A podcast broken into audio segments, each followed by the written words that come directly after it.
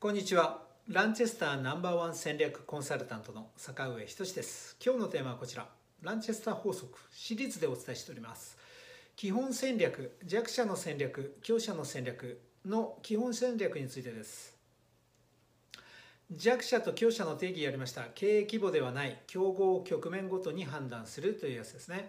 そして弱者と強者の定義は競合局面において1位が強者それ以外は弱者ということです。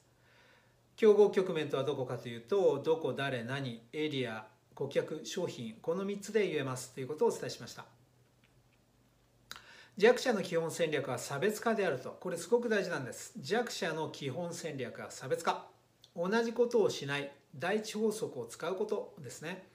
で弱者の戦略の差別化についてはこういう6つをランチェスター戦略の講義の中でよく使ってるものです。商品価格流通チャンネル販売促進サービス地域といったものをヒントにするといいですよと言っております。商品価格チャンネル販促サービス地域です。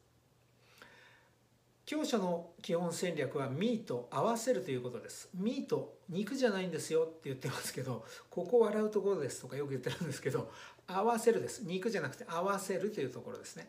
そして同質化つまり同質化。これが第二法則が使われる場面ということです。強者は第二法則弱者は第一法則。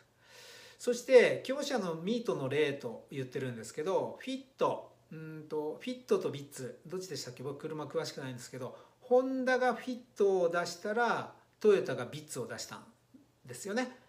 でワタミという居酒屋があったらわらわらという居酒屋を魚民が出したんです。うん正確に忘れちゃったんですけどワタミが売り上げ1000億ぐらいの時に魚民が3000億ぐらいあって売り上げが約3倍ぐらいあった感じです。でビッグマックっていうのが今シェア70%ぐらい持ってるそうなんですがロッテリアでなんかビッグバーガーっていうんですかね僕すいませんあのハンバーガーあんまり詳しくなくてあれなんですけどバーガーキングとかなんかこう分厚いやつパテが2枚入ってます3枚入ってますみたいなやつをやった時に、えー、マクドナルドがビッグマックを出してきて圧倒的にシェアを取ってしまった。これが強者のミート戦略の例だというふうに車居酒屋マハンバーガーマックのハンバーガーで言っております。まとめ。基本戦略弱者はミあ弱者は差別化強者はミートです。で弱者の基本戦略は差別化。同じことをしないこと。第一法則に従うこと。強者はミート同質化すること。というふうに言ってます。弱者の戦略強者の戦略についてお話をさせていただきました。経営のヒントお伝えしております。よかったらチャンネル登録をしてください。ありがとうございます。